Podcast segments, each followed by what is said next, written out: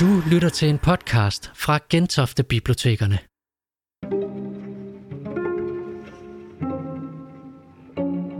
Torsdag den 12. november besøgte forfatter Hanne Vibeke Holst Gentofte Hovedbibliotek. I et interview med litteraturkritiker Claus Rothstein fortalte hun om sin roman som Pesten. Foredraget var en del af temaet Virus i tiden – hvor Gentofte Bibliotekerne gennem flere arrangementer i sidste halvdel af november sætter spot på pandemier i videnskab, litteratur og historie. Vi byder nu velkommen til Hanne Vibeke Holst og Claus Rothstein.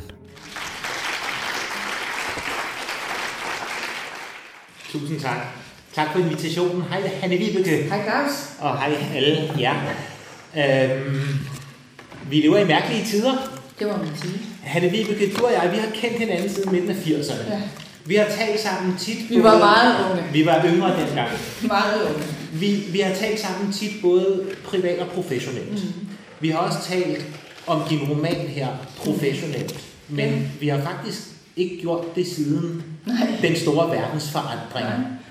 Og jeg ved næsten ikke, hvor jeg skal begynde, og hvor jeg skal slutte, fordi jeg har aldrig nogensinde været ude for sådan et forhold mellem virkelighed og litteratur.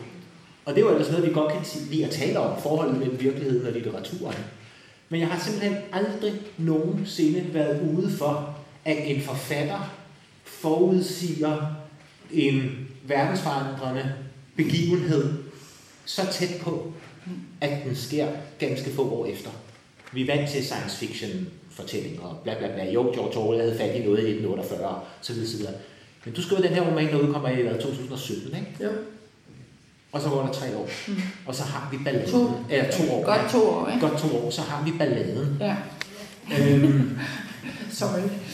og jeg ved, jeg, jeg ved ikke, hvordan vi får skovlen under det her i løbet af den time, vi skal tale, men vi forsøger. Men fortæl mig allerførst, hvordan opleves det indefra for forfatteren, der skrev romanen om det, der kom til at ske? Surrealistisk. Altså, jeg har det virkelig ofte sådan øh, drømmeagtigt, som om øh, det er noget, jeg drømmer. Mm. Altså, som om jeg går rundt i min, i min egen fiktion, som jo langt hen ad vejen også er mit eget mareridt. Altså, det der jo, det man jo er vant til som forfatter, det er jo, at man lever i sådan en parallel virkelighed. Ikke? Man har selvfølgelig den reelle, reelle virkelighed, hvor man er sit jeg i den virkelige verden, og så har man i sin skriveproces, der er man så i en parallel virkelighed. Så det man jo, det er jo sådan set vant til. Det, alle forfattere oplever jo det, at man krydser fra den ene til den anden i skriveprocessen. Men når skriveprocessen så er øh, forbi, og bogen er udkommet, så er man jo hoppet tilbage i virkeligheden igen. Og her oplever jeg jo, at jeg bliver trukket tilbage i den parallelvirkelighed, som jeg skabte for de her 4-5 år siden, da jeg begyndte at arbejde på det. Ikke? Og det opleves øh, meget mærkeligt. Og jeg må sige her i, i sidste uge, da de her nordjyske mink begyndte at komme frem, og man lukkede Nordjylland ned, og Kåre Mølbak, han sagde, at Nordjylland kunne blive det næste Wuhan. Der tænkte jeg bare, altså bare der ikke nogen, der fanger mig og brænder mig, eller sådan et eller andet. Fordi det var jo, øh, nu har jeg jo ikke mink med min historie, men det var jo, jeg har jo et udbrud i Nordjylland, simpelthen. Men du kunne have haft mink med i Jeg kunne have haft mink med, det kunne jeg sagtens. Jeg er også ked af, at jeg ikke havde det. Ja. Men det er, altså, det, du er jo lige til at kylde på bålet. Ja, det er jeg, ja. Ja, det er jeg. Øhm, og så kan jeg sige, at dengang bogen udkom i øh, 2017, hov, der røg min lyd. Er det? Nej, den kom Den igen. kom igen. Den kom igen. Øhm, og vi to snakkede sammen blandt andet, jeg tror, at vi snakkede sammen flere gange. Der, var, der blev den jo opfattet af alle journalister, anmeldere, alle læsere for den sags skyld også, som sådan en slags spændings, dystopisk spændingsroman. En slags uh, science fiction, som du sagde. Mm. Og jeg prøvede jo ligesom at få det her budskab frem, øh, fordi jeg vidste jo, det var realistisk. Jeg havde jo lavet mit arbejde. Jeg havde jo lavet et kæmpe gravearbejde, så jeg vidste jo, at det her det kunne ske anytime. Mm. Men det var der ikke nogen, der ligesom gad høre, eller ville høre, eller troede på, eller var interesseret i. Fordi vi jo havde på det tidspunkt, altså det var helt, altså nu kan, nu kan man jo kun se det som en slags arrogance. Altså på det tidspunkt, der havde vi jo sådan en meget udbredt øh, katastroferesistens. Altså, vi, vi troede jo ikke, at sådan noget det ville kunne ske os, altså moderne mennesker i Danmark, i velfærdssamfundet øh, øh Danmark. Det ville der aldrig nogensinde kunne forekomme. Og jeg prøvede at sige, at det kan det godt. Og, det må I simpelthen forstå. De eneste, der forstod det og tog det meget alvorligt, det var fagfolk. Altså, jeg var ude på øh, SSI, Statens Serum, øh, Serum Institut, som holdt en helt eftermiddag, en helt, en helt seminar for fagfolk, eksperter, hvad hedder det, øh, Beredskabsstyrelsen, Sundhedsstyrelsen, alle mulige øh, patientsikkerhed, øh, hvad det hedder, Styrelsen for Patientsikkerhed, alle de der styrelser og, og så videre, der findes, myndigheder, som hed den spanske syge 2.0, når den kommer. Og hvornår var det? Oktober sidste år. Mm. Og det var Kåre Møber, og det var, altså det var ud fra den. Ja.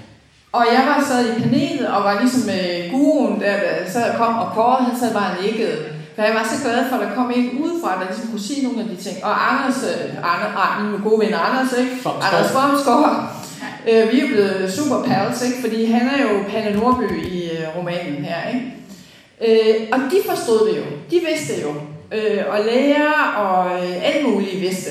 Men hele det politiske lag og, sorry to say, medier, øh, øh, den litterære offentlighed og sådan noget, de, de forstod det ikke. Mm-hmm.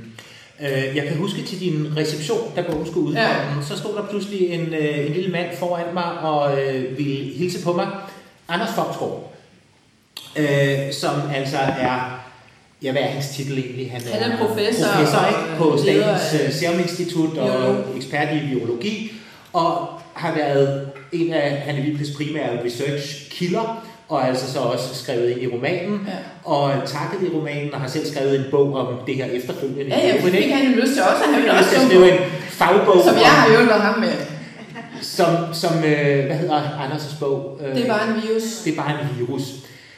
Han kom hen og hilste på mig til din reception, fordi han øh, ville sende en hilsen videre med mig til min mor, som før hun gik på pension, var sekretær på Statens Serum Institut og havde mm. arbejdet sammen med Anders. Mm. Så jeg øh, bringer en hilsen videre til min mor, og hun siger, åh, Fomse! ja, Fomse, øhm, og så snakkede vi om, hvad din roman handlede om, og så kan jeg huske, at hun sagde, at det var noget, Bent arbejdede meget med. Det var min mors chef, Bent Faber mm. Vestergaard. Han er død, men han var øh, AIDS-forsker primært og mm. arbejdede meget med de her spørgsmål. Og så sagde hun, jeg kan huske, han gav et interview, hvor han sagde, jeg ved ikke, hvornår det sker, mm. men jeg ved, at det sker. En verdensomspændende pandemi. Mm. Og den artikel har jeg fundet. Nå. Den ligger stadig, man kan, man kan finde den på bt.dk, hvor han for 20 år siden ja. siger, det kommer til at ske. Ja. Vi kan ikke sige, hvornår, men vi kan kun sige, at det kommer til at ske. Ja. Og jeg tror, når man læser sådan noget, og hører eksperter sige, at det kommer til at ske, så tænker man, ja ja, en gang langt ude i fremtiden. Men når det får et formsprog som roman, mm. så forstår man det og føler det måske på en helt anden måde. Men man har ikke, ikke før nu, mm. den krigsbevidsthed, som Nej. du talte om før. Ja? Nej. Hvor kom din krisebevidsthed fra? Hvordan kan det være, at du valgte lige præcis det her emne, fordi jeg tænker, at som forfatter jo vil have forskellige veje at gå for forfatterskabet. Ikke? Ja. Hvorfor gik det den her vej? Jamen, øh, det, jo, det, altså på, jeg, jeg var sammen med en journalist forleden dag, Kirsten Jacobsen, hende der har skrevet lykkebøgerne. Ja. Og hun havde læst om hesten og var meget begejstret for den, og så sagde hun noget, det var jeg faktisk rigtig glad for. Hun sagde, jeg beundrer din intuition, og at du holdt fast i den. Ja. Fordi verden bad jo ikke om den bog. Og det gjorde verden altså absolut heller ikke. Og det var et kæmpe arbejde at skrive den, og jeg var også ved at knække nakken under det flere gange, fordi jeg har jo ikke nogen som helst form for medicinsk eller biologisk baggrund. Har altid været enormt dårlig til alt sådan noget naturvidenskab, fysik, øh, matematik, kemi, det var bare forfærdeligt. Øh, så det har jeg ikke nogen, øh, det har jeg ikke nogen baggrund for. Men, men det, der egentlig skete og satte det i gang, det var, at jeg faktisk blev, fik en opgave fra et svensk, en svensk filmproducent, øh, der bad mig udvikle en tv-serie, som skulle foregå i Genève. Øh, I International Geneva, som man mm. siger, som er hele det der, den politiske del af Genève, hvor jo vi har, FN har deres hovedkontor i Genève, og der er alle de her øh, NGO'er, som også har deres øh, sådan flagship stores i, øh, i, i, i Genève, øh, agencies, alt muligt. Det er ligesom samlet der. Hele den internationale verdens, det er den internationale verdens hovedstad. Og det synes jeg, de der svenskere kunne være enormt spændende. Og så så de jo også en mulighed for at lave en øh, europæisk tv-serie, som ligesom kunne ramme alle europæere. Og, øhm, og, og det skulle være noget med noget magt og noget politik og sådan noget. Ikke? Og så vidste de jo, især i Sverige er jo meget kendt for hele den her kronprinsesse-trilogi. Ja, det har jo også været her, men den var jo svensk, altså den blev lavet som svensk tv-serie. Så derfor tænkte jeg, at det må hun jo kunne, det må hun jo kunne lave. Og på det tidspunkt, fordi der er ikke så mange, der kan det, der er faktisk ikke særlig mange forfattere, der har forstand på magt, øh, politik, på alle de her ting. Det er meget få, der har det. Så de tænkte, det kan hun lave. Og der var jeg lige ved at blive færdig med romanen om min far, øh, Knud den Store. Og der havde jeg ligesom siddet fire år med ham. Født 36, døde 95, og sidder der med min egen slægt op i Nordjylland, ikke? og husmænd og indre mission og druk og nedtur og mig selv og alt muligt. Og det var jeg simpelthen så træt af. Så jeg tænkte, ej hvor fedt, så kan jeg komme ud i verden, og så kan jeg komme ind i nutiden. Fordi jeg var stoppet der i 95, nu kan jeg komme ind i nutiden. Så jeg sagde, ja, det vil jeg gerne. Og så så jeg også ligesom for mig sådan noget smart, jetset-agtigt. Mm. Genève og klirrende cocktail, så det er godt at vandski på Genève og sådan noget. Det synes jeg var rigtig smart, at jeg kunne flyve ned og bo på hotel og sådan noget. Det, ja, det var sådan lidt et vanity project, som vi snakker om nogle gange. Så jeg sagde, ja, det vil jeg gerne. Og så tog jeg, jeg skulle ikke skrive den, jeg skulle bare ligesom finde på den. Og så tog jeg til Genève og øh, bankede på alle mulige døre. Goddag, goddag. I har vel ikke et drama til salg? Øh, I har vel ikke et drama, jeg kan kigge på? Jo, jo, jo, det havde de alle sammen. Nå, nu skal du se, at nedrustningsforhandlinger og antiterror og øh, hvad hedder det, øh, øh, nødhjælp og øh, fredsforhandlinger i Syrien, og de havde alle mulige ting. Og, og et af de første steder, jeg gik hen, det var til øh, netop til øh, øh hvad hedder det, kontoret der i palæet, altså UN's, øh, FN's hovedkontor i Genève, øh, som hedder UNOC, United Nations Office at Geneva. Og det har til huse i sådan et stort palæ, som sjovt nok, og det synes jeg var helt fantastisk, øh, blev bygget til Folkeforbundet, mm. som jo er FN's øh, forløber. Så FN, eller så Genève har jo sådan en, en gammel historie, der handler om folkeforbund og menneskerettigheder og humanisme og sådan noget. Det, stammer derfra. Og ham, der var direktør for UNOC, han var dansker.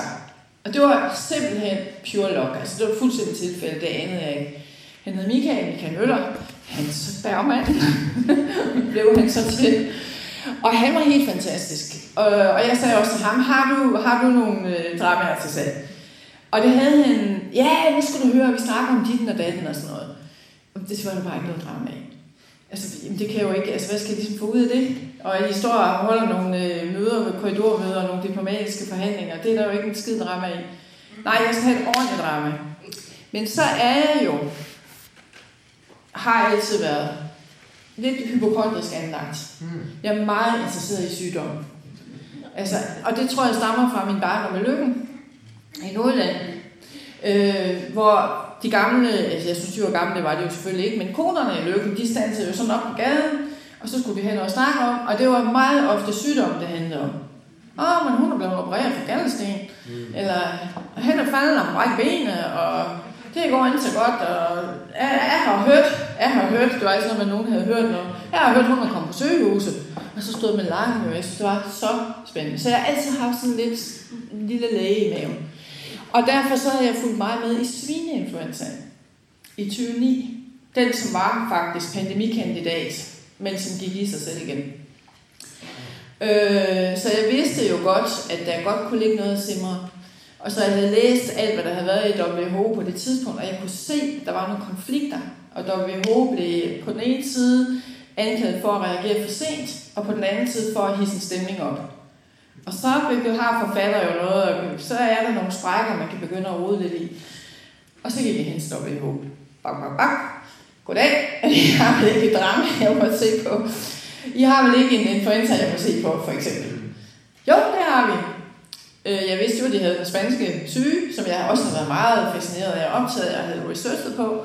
Og det var jo i 1918, som vi ved, kom øh, i slutningen af 2. Verdens, eller Første Verdenskrig.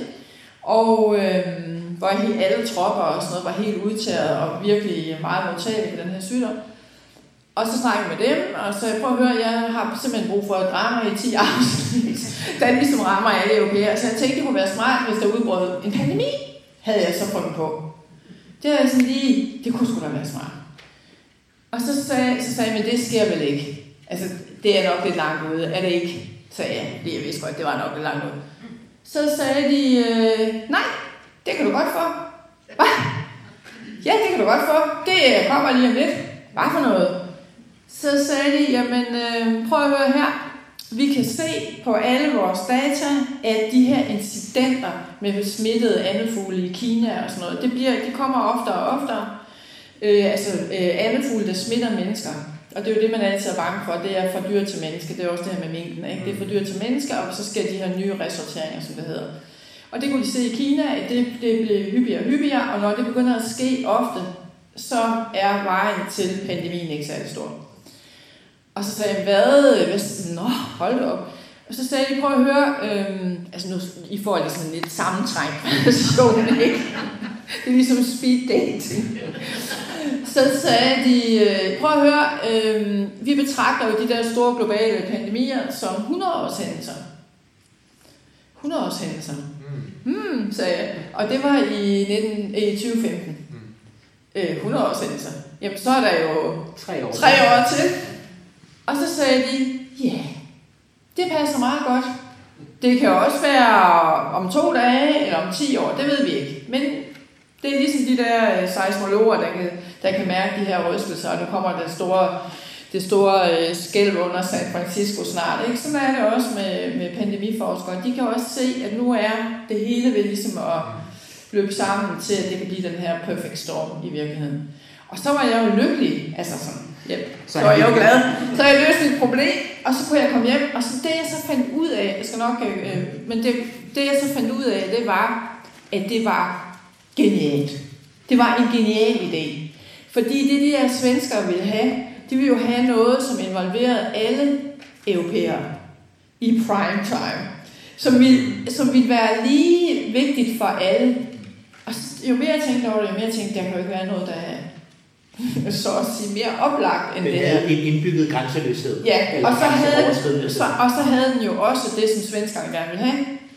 Den havde jo også det her politiske lag, mm. og det fandt jeg jo hurtigt ud af. Så derfor er min, øh, selvfølgelig er der meget, der handler om selve virus og pandemier og sådan noget, men jeg er egentlig mere opt i romanen optaget af det politiske, det moralske, det etiske, de samfundsmæssige spørgsmål, alt det der. Er der faktisk nogen af jer, der har læst den? er der nogen, der ikke har læst den? Okay, godt. Så er der Vi tog det bare for givet, at alle havde læst Ja, ja, men vi skal lige, øh, man skal lige ja. huske lige... Nej, det er godt, så er der jo lidt sag i det. Ja. Ikke? Altså, ellers ville det jo være lidt formålsløst. Nej, men... Øhm, så, så det, var, det var virkelig en god, ikke bare pandemikandidat, men det var også en, en god kandidat til drama. Og så gik jeg hjem og arbejdede. Og så da jeg havde fået researchen, eller da jeg havde fået ideen, så gik jeg i gang med den der store research. Så det er jo en god kombination af fagligheder, altså at have romanforfatteren med sans for drama og for det politiske. Ja. Journalisten, ja. det er jo din oprindelige baggrund ja, ja. med øh, øh, professionalisme til research, og, ja. så, og så din indre hypokonter og interesse for sygdom. Ja, ikke? Så havde man og så min indre moralist, det må du ikke glemme. Og moralisten, det er lige så vigtigt. Det er altid godt at være, være moralist. Men til jer, der ikke har læst den, i al sin øh, skinbarlige enkelthed, øh, en dansk læge, Karoline Branger, Karoline Branger får job. Biolog, hun er, hun er epidemiolog. Ja, fortæl selv. Ja, hun... Øh, og gør det kort. Ja, ja. hun får job i WHO mm. Som øh, leder af afdelingen for Pandemics and Epidemics. Øh, og øh, og hun ved jo ikke, at der er en øh, pandemi på vej, men det er der. Hun er næppe trådt ind over dørtasken, før dette sker. Mm. Det kan være, at jeg lige skulle læse en lille smule op. Oh la la, vil I høre lidt? Ja. Det er bare kun lige til jer, der ikke har læst, og jer andre ikke kan lige få det genopfrisket. Hun er nærmest lige kommet ind ad døren i Genève, og hun vil redde verden. Hun er også meget moralsk og meget idealistisk og alt muligt. Og øh, Og hun står dernede, og i Genève, hun er ude at løbe øh, langs øh, Genève søen. Jeg har været i Genève mange gange, skal jeg lige sige, siden. Øh, og øh, så ringer hendes telefon. Hun har lidt problemer med sin mand Jesper. Og det er også derfor, hun løber rasende afsted. Fordi hendes mand, eller ikke Jesper, Jesper, han har lige øh, siddet og røget joints. Og det er hun ret sur over, kan man godt sige. Og så ringer han til på. Og hun tror, det er ham, men det er det ikke. Det er nemlig Palle Nordby, a.k.a. Anders Bomsgaard, der ringer fra København. Og han er hendes gamle øh, mentor, fordi hun har selv været ansat på Serum Instituttet. Så han ringer. Øh, han, fordi han synes lige, hun skal få tid til at smøre skiene, eller hvad det er, de gør dernede i Alpelandet, komme på forkant. Det skal lige indskydes. Anders Formsgaard er en meget, meget sjov mand. Mm. Han er fuld af humor, og han har et uforligneligt sprog, som man desværre nødt til at lægge lidt låg på her i disse seriøse tider. Nå, øhm, kom på forkant. Men hvad, spørger hun stakåndet og småjogger på stedet for at holde varmen. Sidder du ned? Jeg er ude at løbe. Nå, så må du hellere finde en bænk eller noget, så du ikke skvatter om kul. Hvad er der? Skal du være ny direktør eller hvad? Ha! udstøder han håndelig. Sæt dig nu ned. Kom så med det, siger hun og styrer hen mod den nærmeste bænk. Kunstpause, trummevirvel. Du må kalde mig Nobelpristager, hvis vi ikke står med et udbrud af en ny rekombineret influenza-type i Danmark. Højpatogen. Hvad? Udbryder hun og synker ned på bænken. Det mener du ikke. Jo, for fanden. Ellers ville jeg jo ikke stå her og ringe til dig efter borgerlig sengetid. Det er løgn. Hvad slags? Mit vand siger mig, at det kunne være en H5N1 eller en H7N9, siger han og griner smør, som om de har vundet i lotto. Eller noget helt tredje og værre. I Danmark? Det var det, du sagde. I Danmark er adapteret aviær, det betyder, at det kommer fra fugle. Fra fugl til menneske spørger hun, når at tænke, at det må en asiat, der har bragt med sig, en af krydstogskineserne. Nej for fanden, age to age. Fra menneske til menneske. Men der har været et dobbelt inficeret svin indover.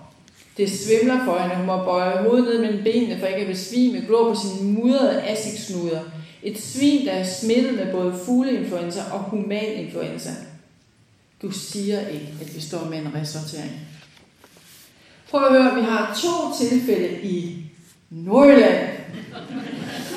En ældre mand og en ung pige, der ikke har haft kontakt med hinanden. Manden har arbejdet med svin, men pigen er vegetar. Så svaret er, jo, det tror jeg skulle vi gøre. Så udbruddet er opstået i Nordjylland.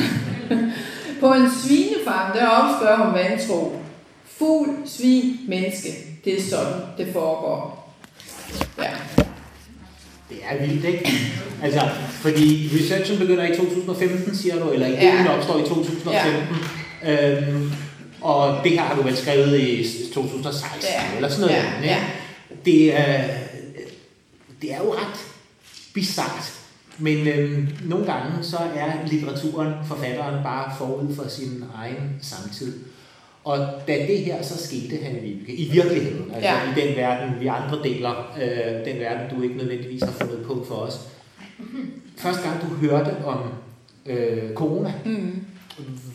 Hvornår gik det op for dig, at øh, der var noget i gære, som passede så godt til din problem? Altså med mit øh, hypokondriske sindedag, så snart de begyndte at snakke om Wuhan i januar, det var omkring nytår. Ja.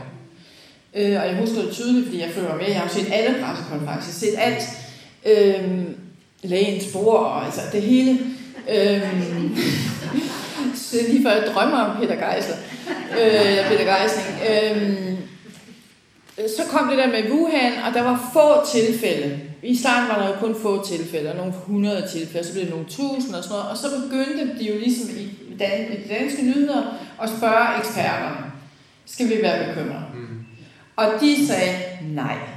Det er der ingen grund til. Søren Brostrøm sagde, nej, vi ser overhovedet ikke nogen risiko. Og jeg tænkte, er de sindssyge? Selvfølgelig er der da en kæmpe risiko.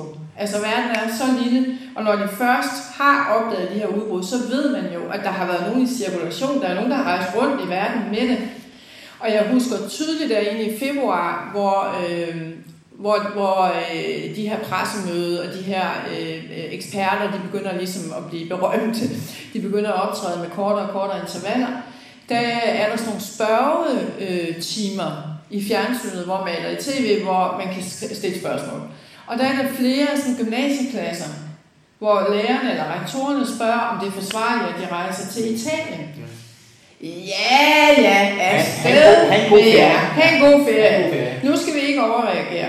Og jeg tænkte bare, er I sindssygt? Altså, kan I, ved I ingenting? Fordi det jeg jo også vidste, og det der gjorde mig øh, nervøs, det var jo, at jeg vidste, at vi havde ikke noget pande- pandemiberedskab. Det vidste jeg jo, fordi jeg jo sidder og undersøgte det.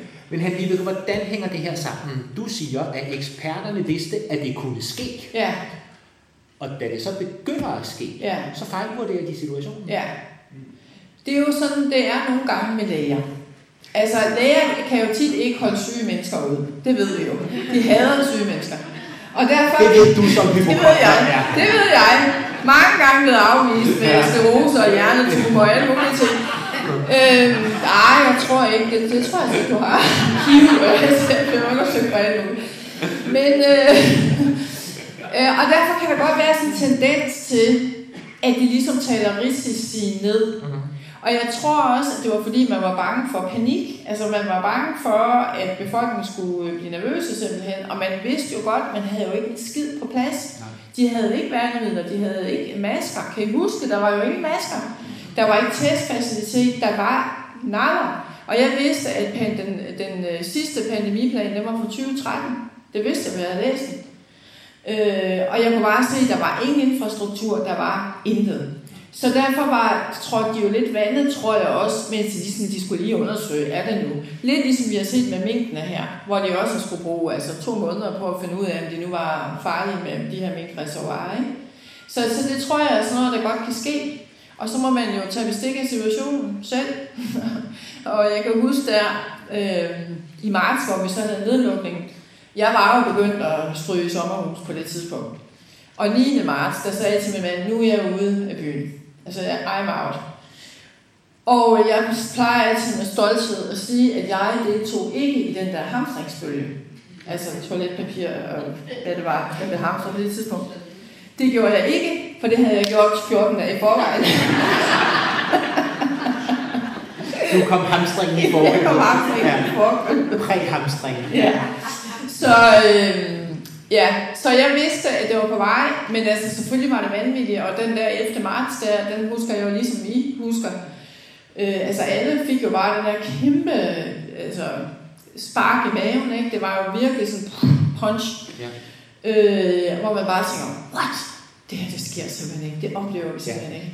Altså, Jeg sad i Berlin i øh, Jyllandspostens folks lejlighed. jeg gjorde det. Ja, har du været i den? Ja, øh, nej, det har jeg ikke været i. Det er sådan en skrive øh, Ja, ja, dejligt, ja, ja. dejligt sted, hvor jeg skulle være hele måneden. Og så sad jeg der og fulgte med i det der pressemøde, Ja. hvor, hvor øh, Mette Frederiksen, der på det tidspunkt jo bare blev til Mette, altså Ja, ja. statsministeren uden efternavn, ikke? Mor med det. mor Mette, øhm, sagde, at vi lukker grænserne, ikke? og jeg drønede ud af Berlin med en Flixbus og havde det lidt som, det, det må være ligesom at tage sidste helikopter ud af Hanoi. Ja, Saigon. øh, Saigon, ja. Meget mærkelig stemning. Mm. Meget, meget mærkelig stemning. Øh, så jeg tror, alle husker, Ja. hvor var du da, og, Ja. og hvordan gjorde du, og så videre. Men det, der bliver ved med at plage mig, i forhold til det, du fortæller, det er øh, det der hul, der er mellem dem, der vidste, at det kunne ske, og så landets, dette højt udviklede lands Mm. uforberedthed. Mm. Du kunne have fundet på sådan noget som, at det var et skisportsted i Østrig, hvor det hele begyndte at sprede sig. Det er en skide god romanscene, den kunne du have skrevet, ikke? sagt. Og da jeg hørte om så tænkte jeg, altså, kan det virkelig være rigtigt? Altså, Mhm. kan man finde ud af, hvor det var på den måde? Det er jo ret intelligent. Mm. Men hvordan kan det så være, at man ikke har bedre øh, beredskab? Ja. Og, og det man kunne jo se allerede der fra Ischgl, det var jo det, som også er en del af hele romanens øh, kompleksitet, og det er også derfor, den er så utrolig lang. Fordi jeg fandt ud af, jo, som jeg sagde tidligere, at en pandemi er en virkelig kompleks ting. Mm. Og vi ser det jo nu meget illustreret i den her såkaldte mink-skandale. Den har jo ligesom alle de her elementer. Øhm, og det, det jeg lærte ved at lave al den research, fordi min research var jo ikke kun blandt biologer og øh, læger, jeg var også ude på Hvidovre og se de der hvide rumdragter og sådan noget, ikke? altså jeg var alle vejen. Øh, men det var ikke kun det der sundhedsfaglige, jeg var optaget af. Jeg var lige så optaget af det politiske øh, niveau, øh, det økonomiske niveau, det sikkerhedsmæssige niveau, det moralske niveau, som jeg snakkede om, det øh, lokale, regionale og globale niveau. Der er utrolig mange ting, altså mentale niveau, ikke? Og alle de her ting er jo i spil. Det er det, der er så interessant. Og det man jo allerede kunne se med Ischgl, det var jo, at der ser vi det første eksempel på myndigheder, der prøver at lave et cover-up. Og det gør de jo, fordi det er dyrt. Altså, der er jo kæmpe, kæmpe store interesser, øh, økonomiske interesser i det her, ikke? Så de siger lige, ah, skal vi ikke lige, vi venter lige og ser, fordi det var i ski højsæsonen, ikke? De kunne jo godt se, at Ischgl, mm. øh, sindssygt navn, Ischgl, øh, ville øh, tabe millioner af, af euro ved at lukke ned, ikke? Så derfor trækker man den lige. Han, du har jo lavet dit analysearbejde godt, både på forhånd og ja. undervejs, ikke? Og vi kan høre, at du er en stærk analytiker af systemerne her, og så er du også god til som romanforfatter at tænke i scenarier. Ja. Det oplagte spørgsmål, det er at bede dig om at forlænge din roman. Mm. Øhm, ved at tænke i scenarier, altså hvad er det, du ser, hvis du kobler din analyse af situationen nu med din evne til at tænke i fiktioner og fremtidsscenarier? Hvad kommer der til at ske? Ja, det ved vi jo ikke. Nej, men du er, du er seismografen. det var det, det nævnte svar, det ved vi ikke. Men du er seismografen, og du har ligesom set det, der kom til at ske i det brede perspektiv. Vi kan bare tage det lokalt. Du ja. kommer fra Nordjylland. Ja. Nordjylland er lukket ned ja. nu. Ja. På grund af mink. Min søster sidder i klim og er lukket inde. Ikke? Din og søster sidder i klim, ja. Børn øhm, der kan ske mange ting. Mm. Og Øh, jeg vil sige, at det har den øh, krisen eller pandemien har ligesom haft et forskelligt forløb. Den har også som mentalt, politisk i det hele taget haft et forskelligt forløb. Jeg synes faktisk, hvis vi går tilbage til foråret, der blev jeg meget øh, oplevet. Jeg blev opmuntret. Jeg synes ikke, det var gået nær så slemt, som jeg havde frygtet.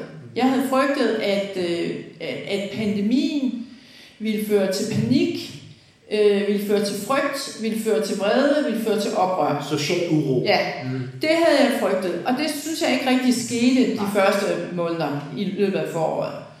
Men det synes jeg godt, jeg kan begynde at se noget af nu. Altså, de her øh, minkfarme og de her minkfarmere, de er jo øh, øh, bange. Mm. Øh, de er først og fremmest bange for deres livsgrundlag, forsvinder under dem. Øh, de bliver vrede. Og den vrede, de har, den begynder at ligne noget, vi har set i USA. Mm. Den begynder at ligne en øh, vrede, som øh, bliver næret af mistillid mm. til myndighederne, som igen åbner en flanke for konspirationsteorier, som igen er med til at underminere institutionerne og myndighederne. Og det, det behandler jeg i denne roman, og det var noget af det, jeg var faktisk var meget bekymret for. Og det synes jeg, vi har set meget tydeligt i USA, ikke mindst selvfølgelig her under valgkampen, at øh, coronapandemien har været med til at forstærke nogle af de her tendenser. Fordi øh, at den her brede usikkerhed osv., den jo gør, at der, er, der viser sig nogle, øh, nogle revner i fundamentet, fordi myndighederne, hvis vi nu bare tager Danmark, fordi myndighederne jo ikke er foran. Mm. Myndighederne er hele tiden bagud. Fordi ingen ved, hvordan den her øh, pandemi arter sig, ingen ved, hvordan den udvikler sig, og det handler hele tiden om at prøve at forstå den. De der biologer, de taler jo meget om, at man skal forstå virus. Mm. Og der er en stor øh, øh, frustration, frustration i befolkningen, som så bliver til vrede, som så bliver til mistillid, øh, og som så bliver til oprør over, at myndighederne ikke har svar på alting. Ja. Og at myndighederne kan tage fejl, og at myndighederne kan være usikre. Og det kan så blive til, at myndighederne konspirerer, at myndighederne er ude på at slagte et helt erhverv, for eksempel, som vi ser med minken nu. Og derfor så vil jeg sige, at det, der kan begynde at ske nu, som er mega farligt, det er, at vi får de her øh, fløje, at vi får de her modsætninger i befolkningen, som de har i USA, mm. hvor vi har to øh, grupper, der står over for hinanden, hvor den ene gruppe ikke kan tale med den anden, og hvor der bliver det her, som man kalder confirmation bias, hvor man hører det, man vil høre. Og det ser vi allerede nu, altså I kan se det på Facebook for eksempel, ikke? der begynder man at kunne se det, at du, jeg, jeg så for eksempel øh, ham der, øh, Rasmus Nør, han er øh, popsanger, han har en Facebook-profil af en eller anden grund, at vi venner, jeg ved faktisk ikke hvorfor, men jeg unfriender ham ikke, fordi jeg synes, det er enormt vigtigt at følge med. Og fem minutter efter det her sidste mink, øh, dagen efter det andet mink-pressemøde, der bliver øh, Kåre Mølbak spurgt, om hunde og katte så også skal slås ned. Og så, og så siger han, nej, det skal de absolut, det kommer aldrig til at ske. Katte kan godt være modtagelige for virus, men de er jo solitære dyr.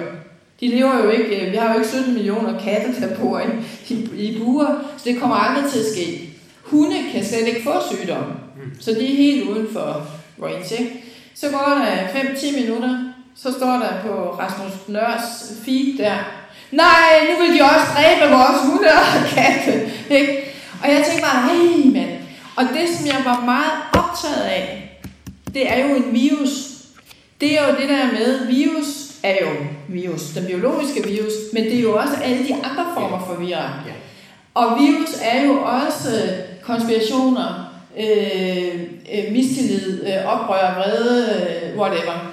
Og det, det synes jeg, jeg ser tendenser til nu, mm. som jeg ikke så i foråret. Og det jeg ser nu i den her minkkrise, såkaldte minkgate, minkskandale, whatever man kalder den, det er, det er faktisk et, jeg opfatter det som et virkelig, virkelig farligt punkt. Og jeg opfatter, at oppositionen, som er øh, vrede, vrede over den her, det her lovsjuskeri, og det er lovsjuskeri, men jeg mener heller ikke, det er andet end det. Det er selvfølgelig for dårligt, og det skulle, man ikke, det skulle være på plads. Men oppositionen kan simpelthen ikke stå for fristelsen til at gå ind og grave i det. Og det, der er farligt ved det, det er, at de samtidig jo får, får gødet den her mistillid, der er i visse dele af befolkningen, som simpelthen kan sprede sig lige så hurtigt som virus fra mink. Og det opfatter jeg som demokratisk farligt. Så jeg synes, at der er øh, nogle demokratiske risici lige nu. Jeg ved godt, de snakker om, at øh, epidemiloven har demokratisk underskud. Det er nok muligt, og så må de rette den ind.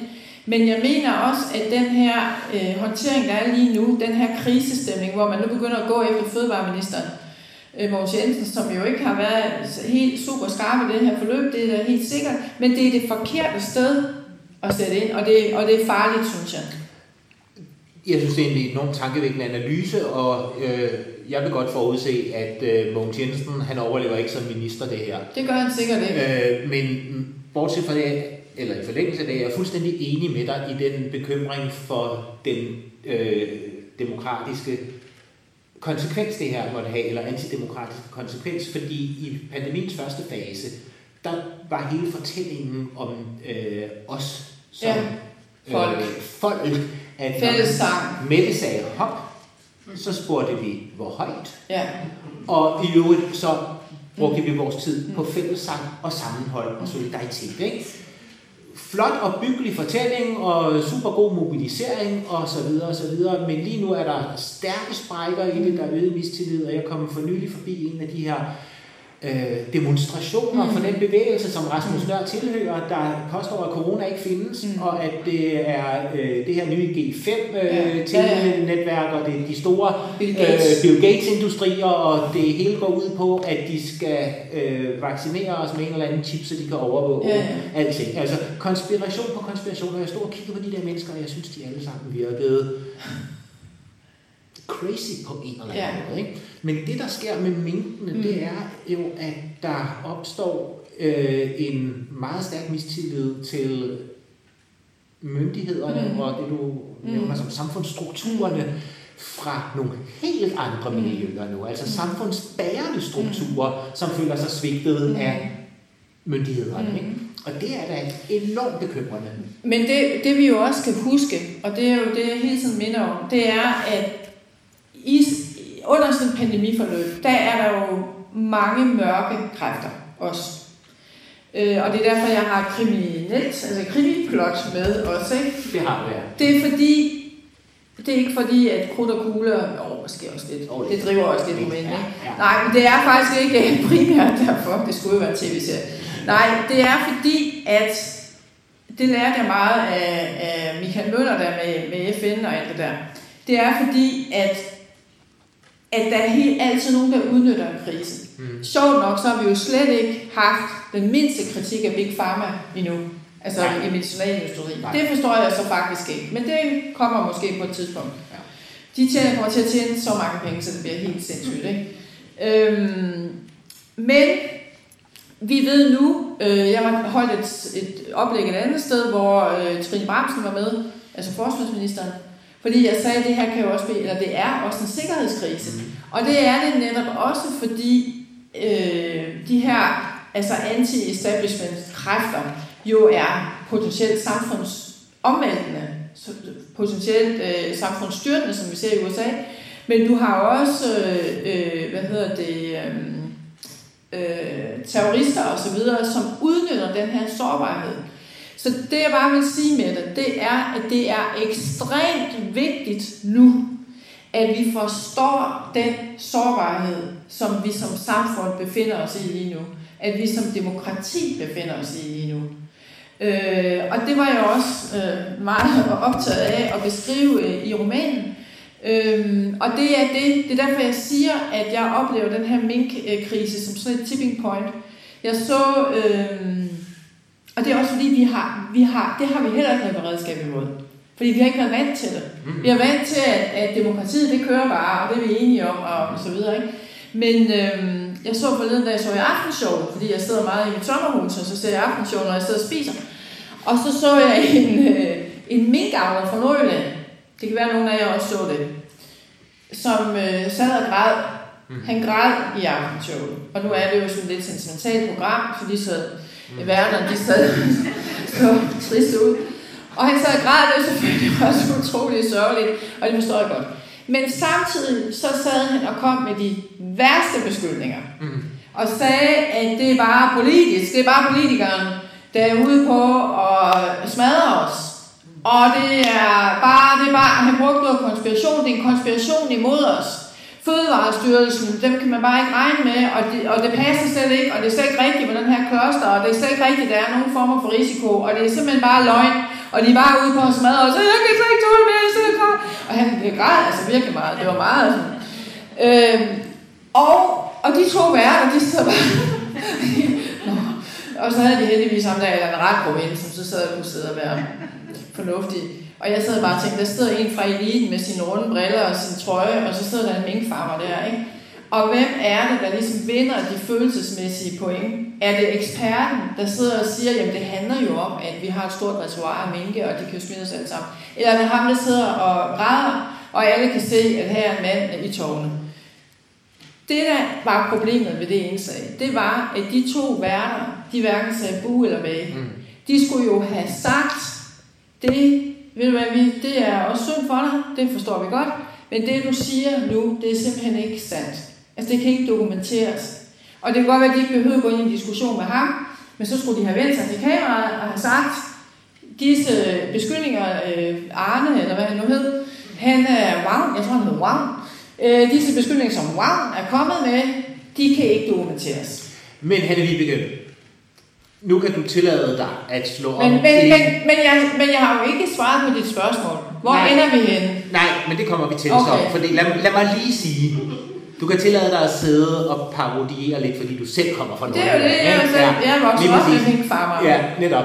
Øh, men du ved jo lige så godt som jeg, at studieværterne der sikkert har fået at vide i deres hørestejl af deres producer, det er skide godt fjernsyn, bare lad manden Ja, ja. græde, ikke? Jo, Men, men det jeg synes er problemet med det, du genfortæller der, som jeg ikke har set selv, fordi jeg sidder ikke i et sommerhus. nej, og ser nej, de bliver jo for kort. Sig det bare. Øhm, men men det, det, det, det, der interesserer mig meget ved det, du siger, det er, at den menneskelige tragedie, den, mm. altså det enkelte menneskes tragedie, og de Mm. minkfarmere er udsat for tragedier i form af mistet livsværk. Ikke? Øhm, Det er en god og følelsesmæssig tæt fortælling, men det store perspektiv om nødvendigheden i det er meget vanskeligere at vinde folk for. Ja, fordi det er virkelig glycerintår, ikke? Altså det er virkelig ligesom en hundevalg, der bliver kørt over, eller sådan noget, ikke? Altså det er jo der, vi er inde. Og der skal vi så bare lige huske, at minkerhvervet, det er lille kort, jeg skal nok gøre det kort, minkerhvervet er jo i forvejen på vej ned. Det er jo en branche, som ville være død i løbet af få år alligevel. Så det, der sker nu, det er, at plaster bliver revet af. Altså hurtigt, ikke? Og de skulle jo takke for, at de bliver betalt for at omlægge en branche, som er så ubæredygtig, som noget kan være, som rent dyrevelfærdsmæssigt øh, ikke holder en meter. Men så bliver jeg nødt til at sige, du siger, hvor kommer vi hen? Jeg er jo ked af at sige det, men den virus, vi har nu, den pandemi, vi har nu, det er jo en corona, som vi jo alle sammen ved. Og det sagde de også i øh, FN, eller altså i Genève, da, i WHO, da jeg spurgte dem, hvad bliver det så for en pandemi? Ja. Bliver det en influenza-pandemi? Så siger de, ja, det, det kan det sagtens blive. Det kan blive en af de her kandidater, som jeg nævnte før. Men det kan også blive en corona. Det var der faktisk en, der sagde. Hende, der er den rigtige leder af den afdeling, som Karoline Brander hun bliver chef for. Men det der corona, det havde jeg simpelthen ikke noget forhold til. Altså, det kunne jeg ikke ligesom... Det kunne jeg ikke forstå. Det Men forstod jeg ikke. tænk, hvis du havde skrevet det. Tænkte jeg så godt. Ja. Ja. Men, men, det værste, Claus, og det værste publikum, det er det, at vi har en corona nu. Det udelukker jo ikke, at vi får en influenza. Mm. Altså det gør det overhovedet ikke. Fordi de der, den der overvågning, jeg snakkede om fra Kina, det var jo influenza-overvågning. Mm. Og jeg tror, at vi kommer til at leve i pandemiens tid. Jeg tror, at de kommer ligesom med klimakrisen, som den jo dybest set er en metafor for hele den her roman. Øh, men den er bare så langsommelig, det er altså ikke til 10 afsnit i primetime. Øh, jeg tror, at vi er på vej ind i, og det er derfor, hvor ender vi henne? Intet bliver som før. Jeg tror, vi er på vej ind i pandemiens tidsalder. Jeg tror, at de vil ligesom de store storme, de store naturkatastrofer, etc., de store oversvømmelser, så vil de komme med meget mindre mellemrum, altså med meget øh, færre intervaller. Og derfor er det godt, at vi nu får skabt de her, den her infrastruktur, og vi får skabt nogle kommandoveje, vi får skabt øh, øh, nogle måder og nogle strategier og håndteringsstrategier osv. til at kunne fikse det. Fordi, I'm so sorry, men jeg tror, at det her det er sådan en slags øh, dress rehearsal. Mm. Altså det er en slags generalprøve. Fordi hvis den influenza var kommet, som jeg skriver om, så er det jo ikke, hvor mange har, 700 døde nu, tror jeg, ikke? Fortrinsvis ældre svage, og ikke fordi, de, de har også ret. Det er jo slet ikke det. Det er jo ikke bare godt af med dem. Det er slet ikke det. Men forestil jer, at det havde været, som det var i min bog, og som det var under den spanske syge, det var børn og unge, Mm. der røg. Så havde vi set panik. Mm. Så havde vi set øh, et samfund, som ville gå fuldstændig op i limningen. Så var det jo ikke minkfarmer, der sad og græd. vel?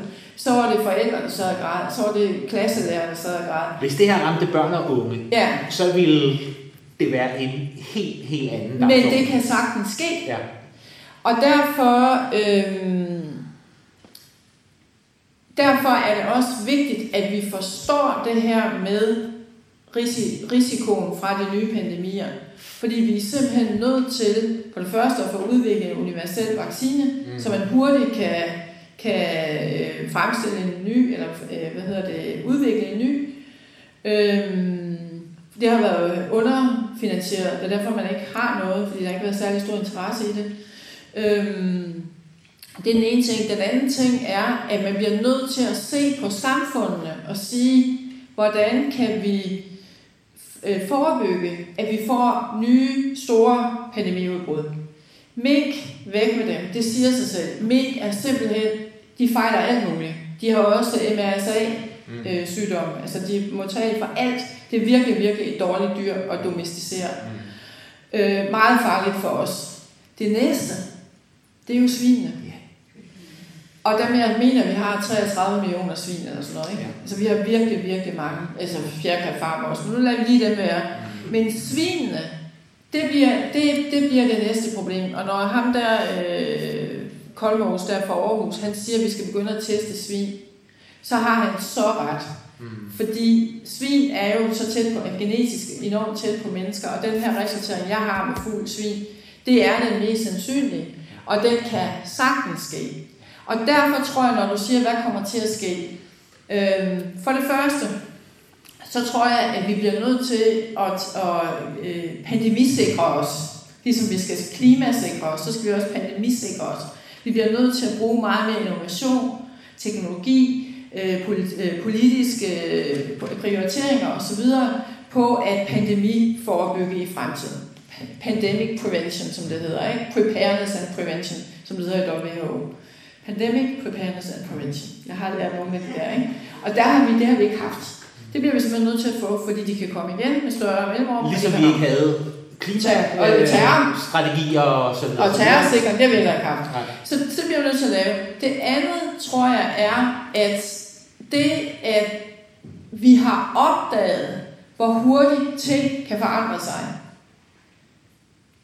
At intet behøver at være, som det var det skubber, kommer til at skubbe til nogle forandringer i samfundet.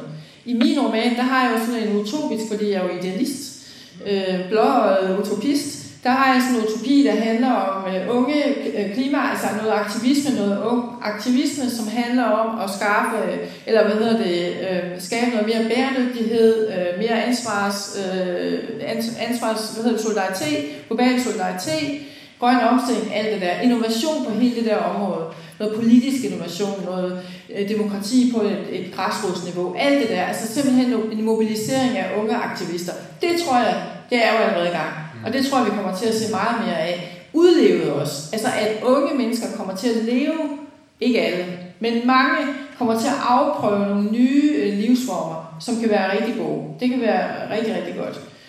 Øhm, så er der jo mange ting, hvor øh, altså, andre bevægelser, det kan, og det kan så igen gå både til den ene og den anden side, fordi det der med, med revolutioner og revolutionære bevægelser, de opstår jo, når der er sprækker i fundamentet, når nogen har, har hævet nogle sten ud af fundamentet, så begynder det at stå og vakle, og så kan det gå til begge sider. Så kan det gå til højre og til venstre. Ikke? Revolutioner kan jo både gå den ene og den anden vej, som vi ser i USA nu. Ikke?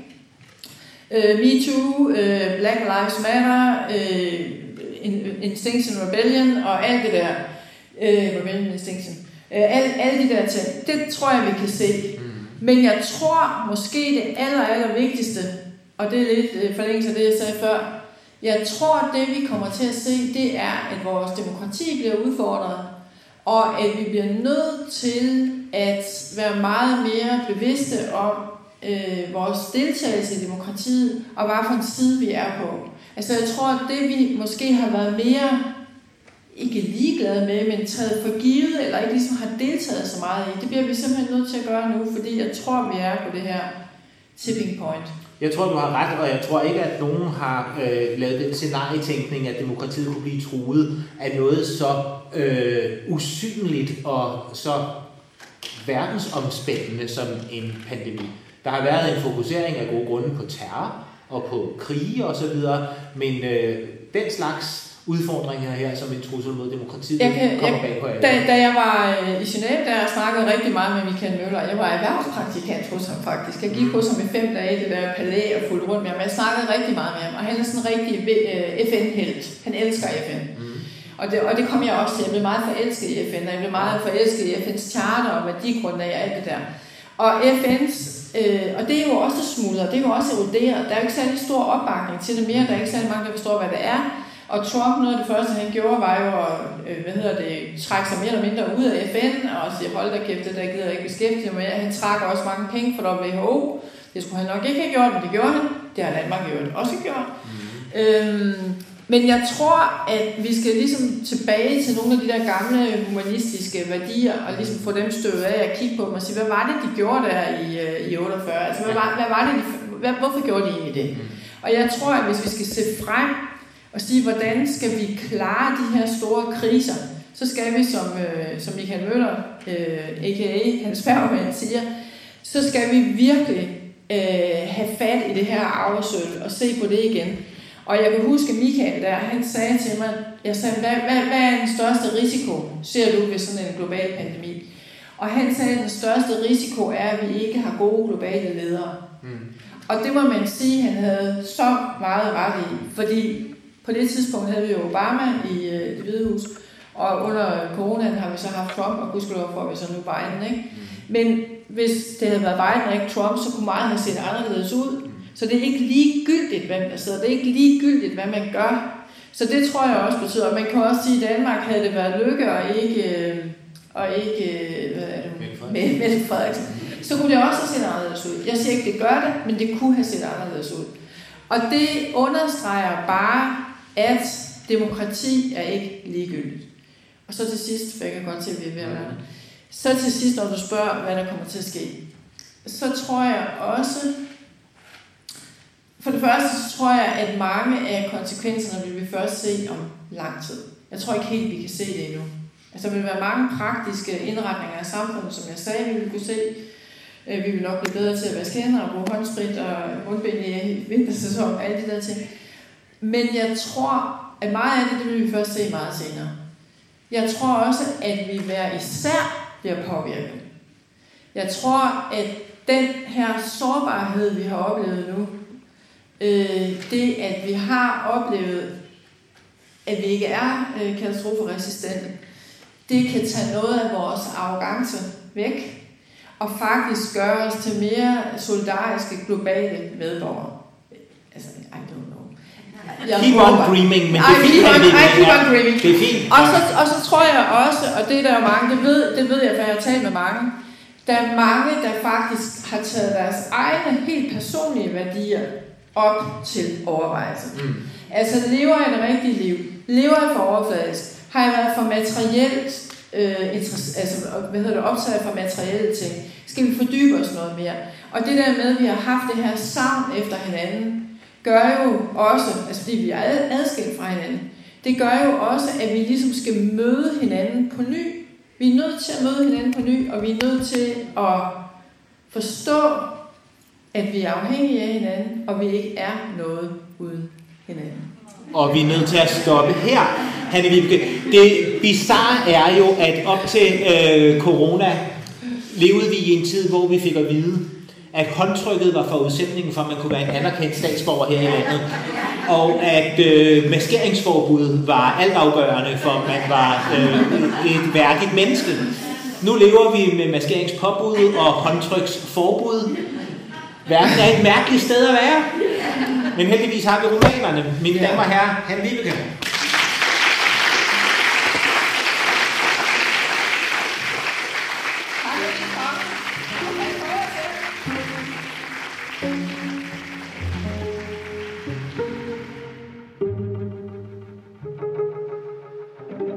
Tak fordi du lyttede med til denne podcast fra arrangementet på Gentofte Hovedbibliotek. Du finder flere arrangementer på vores hjemmeside. Vi lyttes ved.